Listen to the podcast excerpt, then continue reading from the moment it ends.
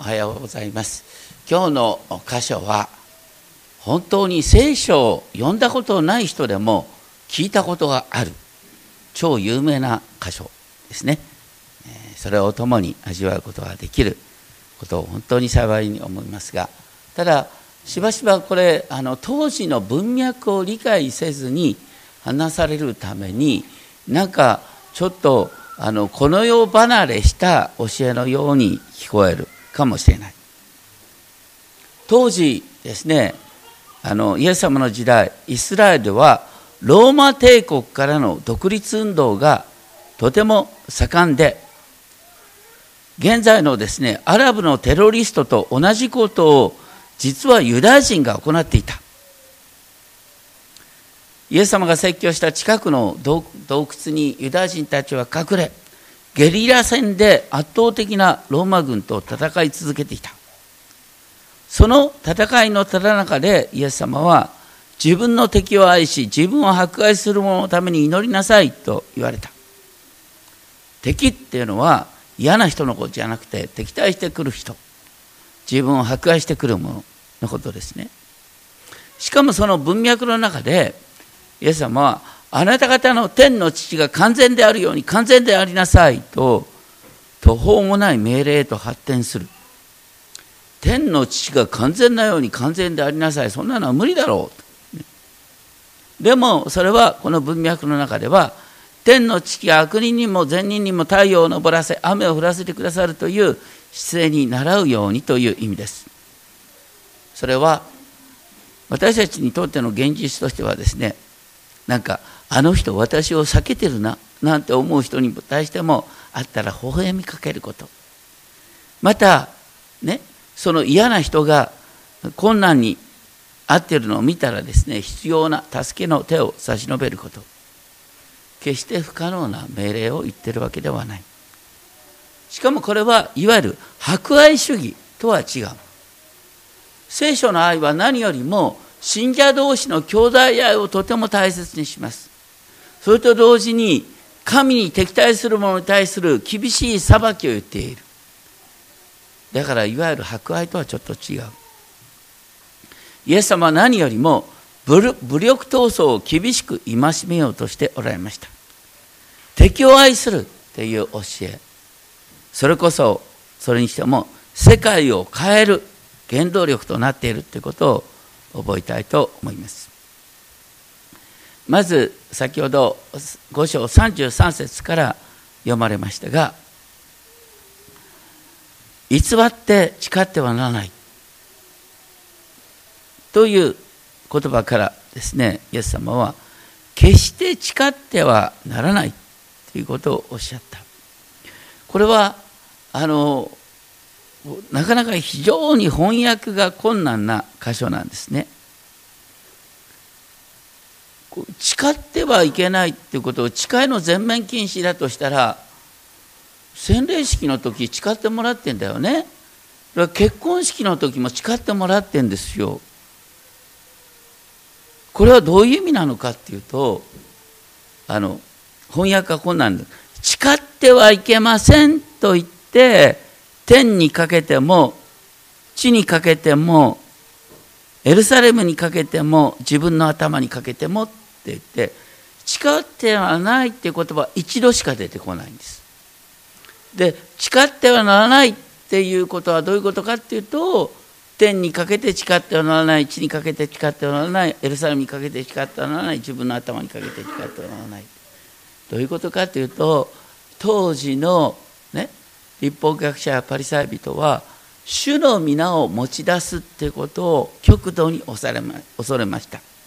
だから本当は主の皆にかけて誓いたいんだけども主の皆にかけて誓うとそれを果たせない時に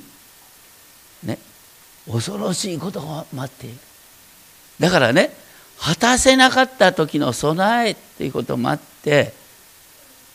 神様の皆を持ち出す代わりに天とか地とかエルサレムとか頭とか引き出したって話したんですだから簡単に言うとですね誓うなら堂々と誓えと。ね。卑怯な逃げ腰の誓い方はするなっていうことなんですね。誓いは大切です。誓わないと結婚できない。その上でイエス様はね「はいははい」「いいえはいいえ」としなさいっていうのはあのねやたら日本語で言うと天地神明にかけてだとかそんなこと言うなと、ね、単純に「はい」は「はい」「やる」は「やる」「やらない」は「やらない」と簡潔な返事だけで済ませてあとは神に任せるようにしようということですね。ロンドンの金融街であるシティで大切にされ世界中の金融業者で守られている規範にですね、えー、こうラテン語で書いてあるんですけどディクトム・ムエム・パクトム英語で言うと My word is my bond 日本語にすると私の言葉は証文だというんですね。まあ日本語にすると武士に二言はないと訳されることもありますけども。あの僕がですね、えー、証券会社にいた時にあの結構多額のお金を扱いますでしょ、うん、少なくて数百万とかさ、ね、多くなると数億円とかですね。それは電話一本で録音もされてない電話でね買うとか売るとかねいう言葉を聞いてそれがその通り執行されるんです。買うと言った後で暴落することもある。それでも買うって言った人はどんな大損をしてでも買いを執行しなければいけない。口約束。でも口約束を守れない人間は金融の世界に入ることができないんです。金融の世界で仕事をする人は口約束は必ず守るんです。ところがこの教会の世界でね信仰を全うしますって洗礼で誓った人がなんで半分ぐらい離れていくんだろうとかね。結婚の誓いがこれも今や3分の1ぐらいの人がね破ってしまっている。身近なところでは教会奉仕私奉仕するって人が知らないうちにいなくなっちゃう。朝忘れてたとか何事だと僕思っちゃう。僕進学校に入った時に驚いた。レポートの期限守れない進学生が多い。思った。なんだよ。こんな単純な約束も守れない人間が教会の牧師なんてとんでもない。って僕は思った。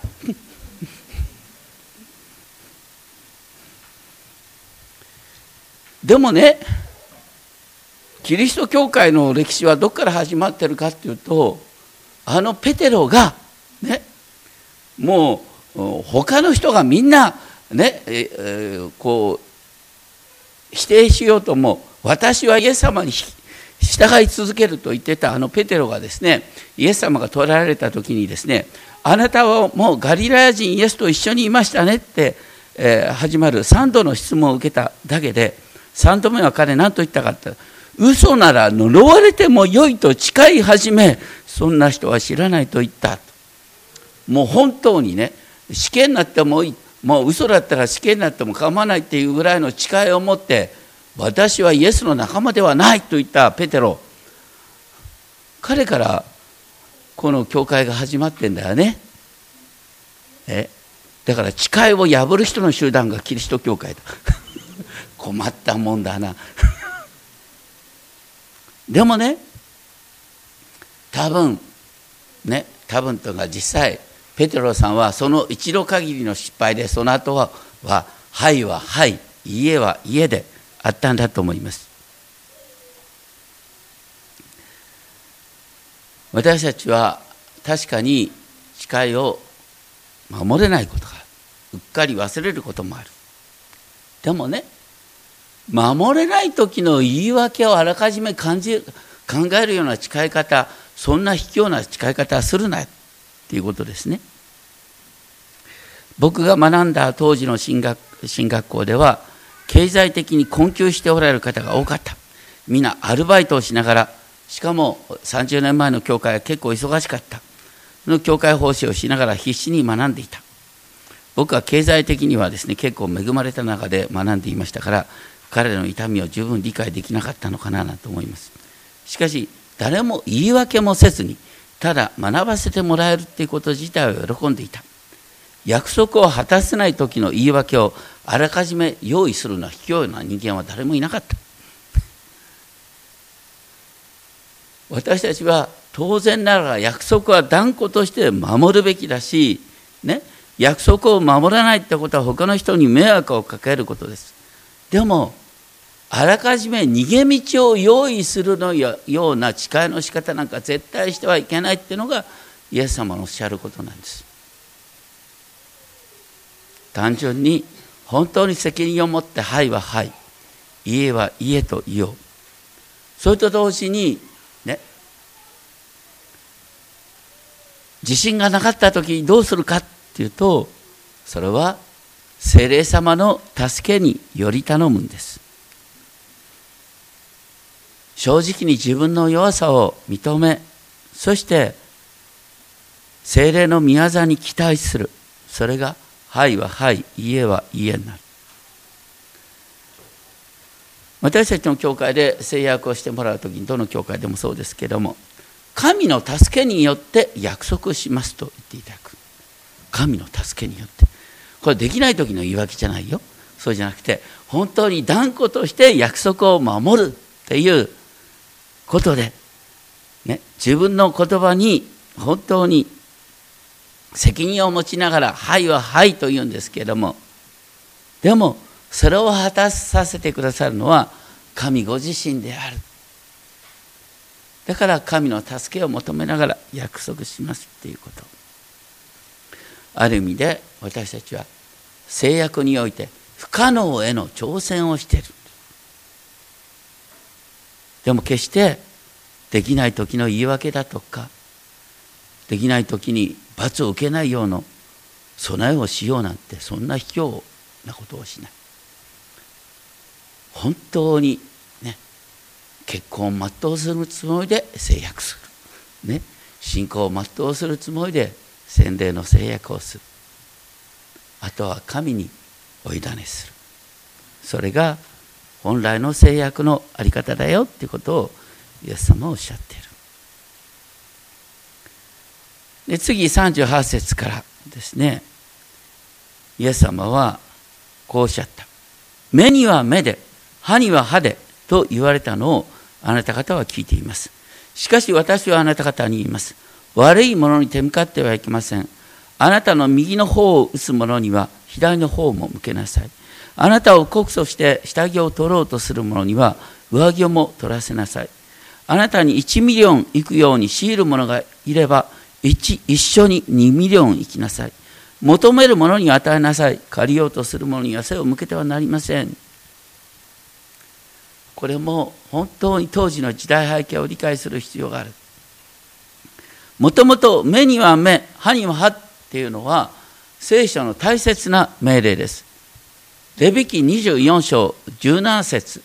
でこう書いてある。レビレビキ24章17節以降で。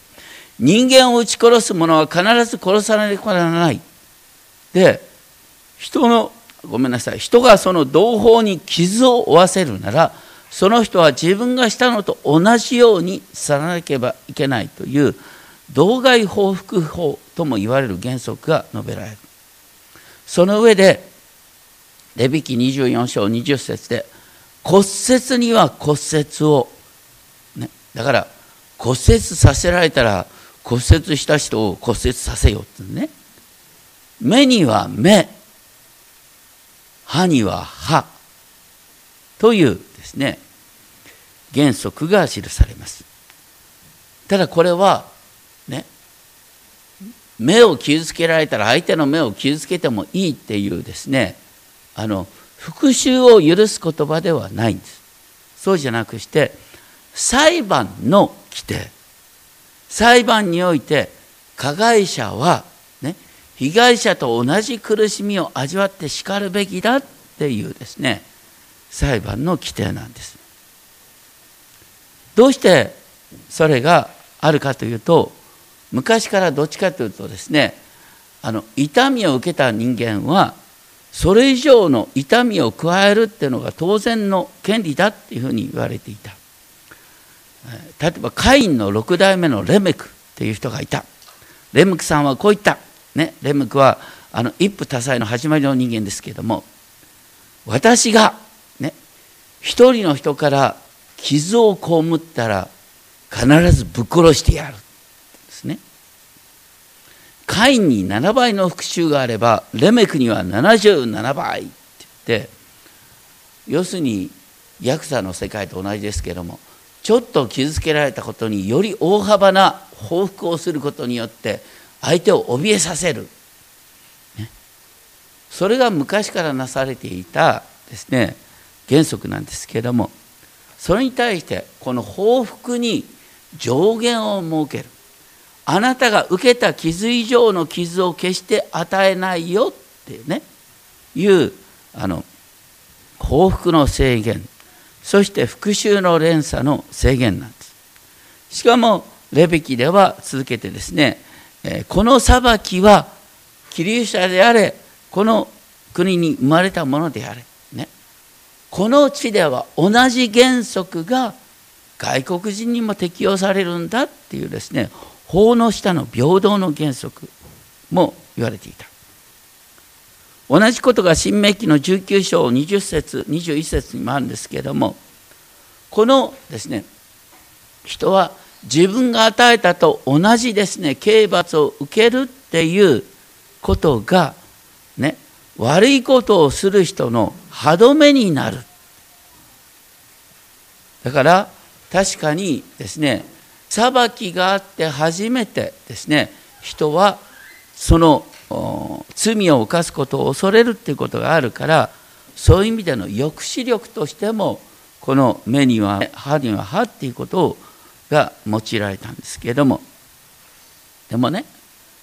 私たちは確かにキリスト教会において全ての人の罪がイエス様の十字架によって十字架の贖いによって許されるって言いますけれども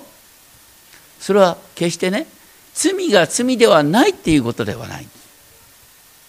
罪は罪として厳正に対処される必要がある。そして裁判は公正に行われる必要がある。殺人罪は殺人罪として裁かれる必要がある。でも私たち個人個人の関係ではね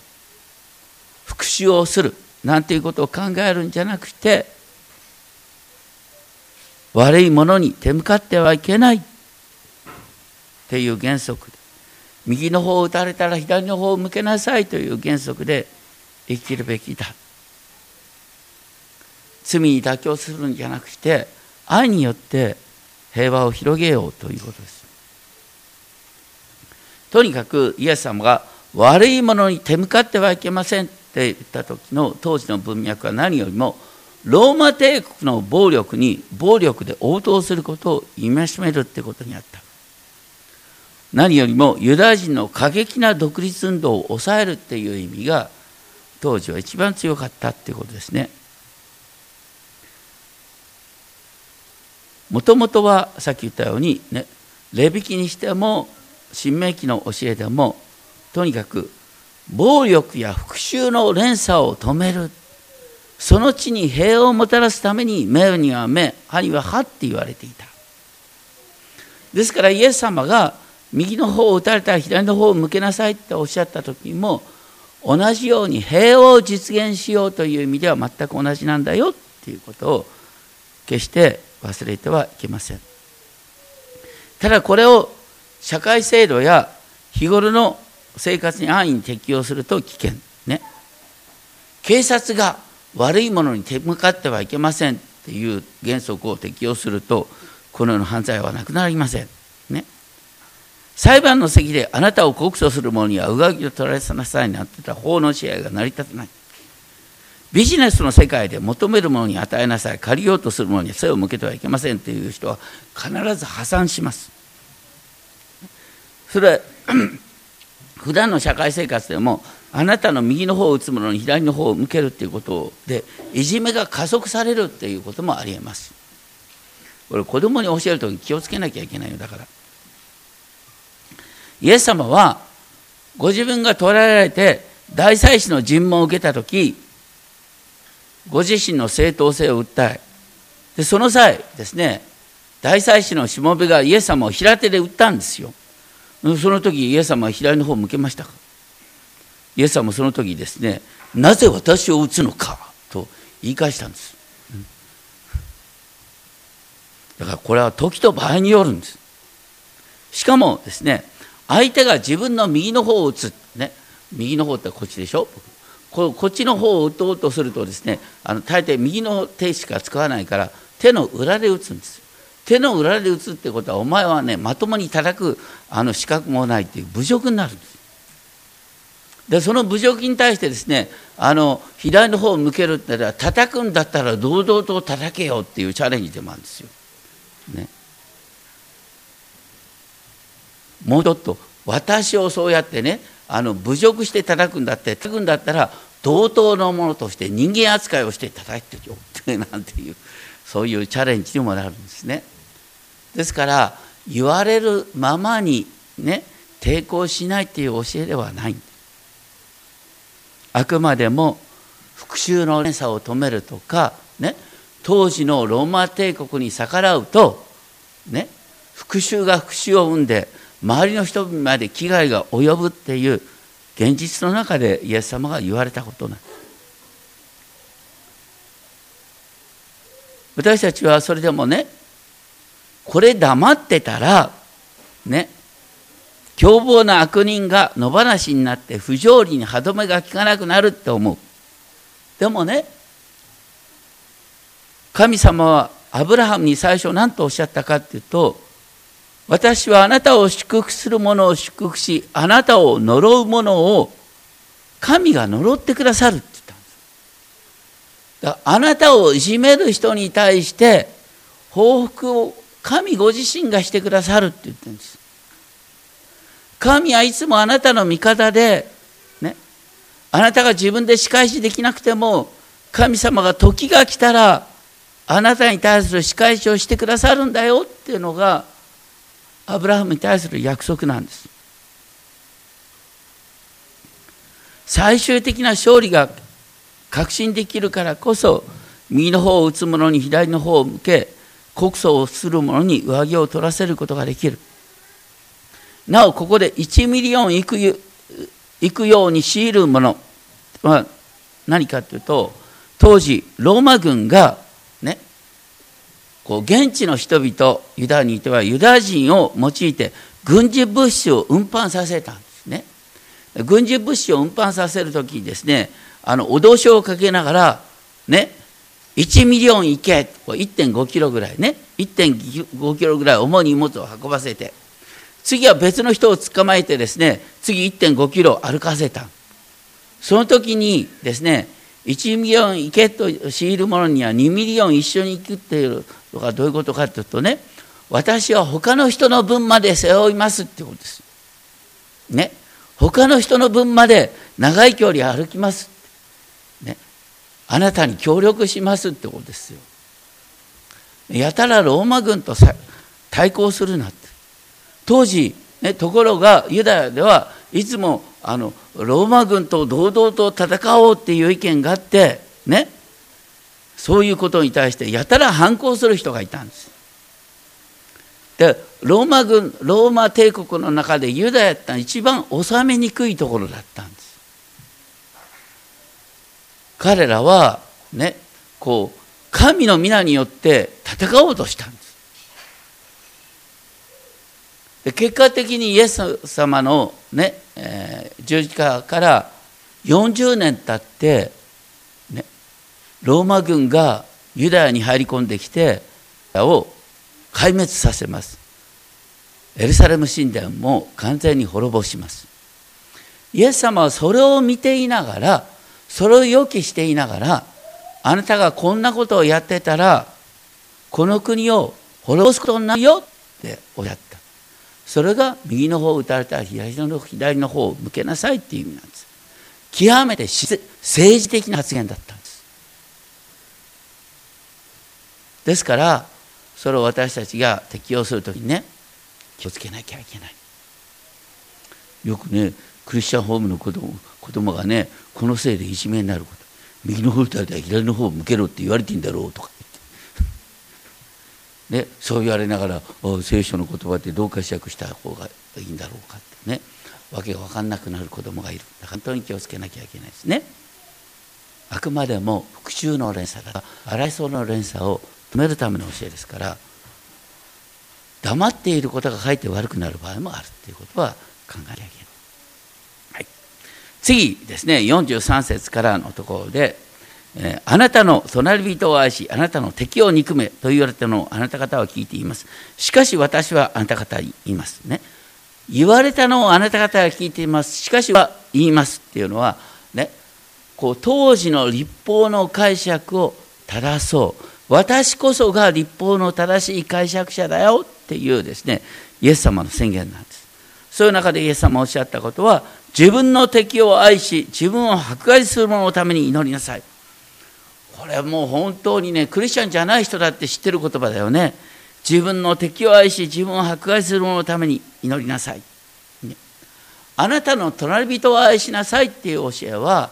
ね、有名なレビキ19章18節の教えを簡略化したものですけどもあなたの敵を憎めっていう言葉は旧約のどこにも書いてないんです。これは当時の解釈です。神の敵を自分の敵と思うっていう祈りはある。でも敵を憎めとは書いてない。それに対してイエス様は自分の敵を愛しなさい。これもねただ誤解されることだね。自分の敵を愛しなさいというのは敵を好きになることだとかですね敵をも敵と思っちゃいけないという意味じゃない。です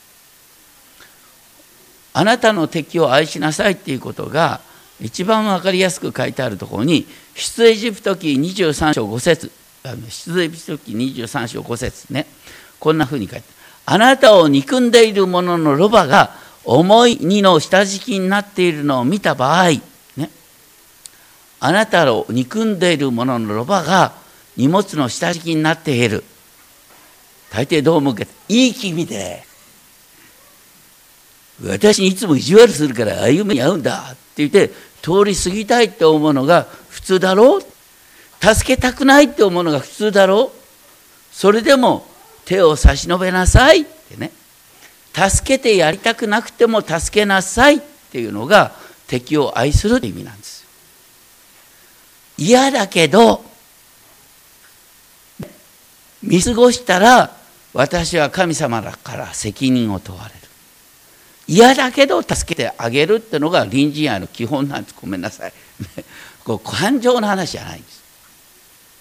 そうやって嫌だけど助けてあげるうちにだんだん気持ちも変わってくるっていうのがねこう次の話なんです。それから自分を迫害する者のために祈りなさいっていうことは、ね、有名なイエス様が十字架にかけられた時にご自分を十字架にかけたユダヤ人たちに向かってこう祈った。父よ彼らをお許しください彼らは自分が何をしているのか分かっていないのですでもねそのイエス様がそのように祈られた直前にイエス様は何ておっしゃったかというと生木である私にこのようなことがなされるんだったら枯れ木であるね立法学者パリサイ人にはどういうことが起こるだろうかっていうね神の裁きをある意味で宣言してるんですよ。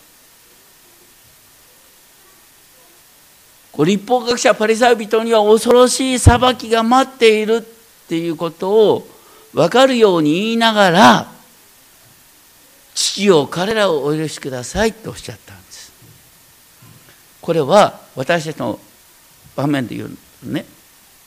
私たちに対して不当なことをする人は神の裁きに遭うその神の裁きを思い描きながら神様そこまでひどく罰しなくてもいいですからね。っていう感じなんです。神の裁きがあるっていうことを前提に許してください。っていう祈りが生まれるんであって悪いことを野放しにしていいって話ではない。だからある意味で神の厳しい裁きをイメージすればするほど神様そこまで裁かなくてもいいですっていうふうに祈るっていうのが敵のために祈るってことになるんです。だから極めて現実的な話なんです。そこから現実的にですねどうなるかっていうとイエス様も次次おっしゃった。父はご自分の太陽を悪人にも善人にも昇らせ正しいものにも正しくないものにも雨を降らせてくださる。自分を愛してくれる人を愛したとしてあなた方に何の報いがあるでしょう？自然人でも同じことをしているではないか。自分の兄弟にだけ挨拶したとしてもどれだけ勝ったことをしていることでしょう？違法人でも同じことをしているではないか。ある意味で、ね、人から優しくされたことに対して、ね、お返しをするっていうのはあの当然の倫理ですよ。法恩の心。これはあのねきちんとですねお返しをするっていうことを誰よりも真面目にやるのはヤクザの世界です。ヤクザさんは律儀ですよそれは。ね？恩を受けたら必ず恩で返すっていうことをヤクザやる。それがヤクザの倫理なんです。それ以上のことをやろうよっていうことです。ひどいことをされてもひどいことで返してはいけない。神様は意地悪な人にも太陽を昇らせね恩知らずな人にも雨を降らせてくださっている。それが神の愛なんだ。その神の愛の姿勢に習おうっていうのがですからあなた方の天の父が完全であるように完全でありなさい。完全でありなさいとね。これは完璧でありなさいとは違うんです。完全であるっていう言葉はあのギリシャ語でテレイオスっていう言葉が使われている。これはね目標に達成して到達している。いわゆる基準に到達している。じゃあここで言われている基準とは何かっていうとね神は、ね、意地悪な人にも太陽を昇らせ、ね、恩知らずな人にも雨を降らせてくださっている。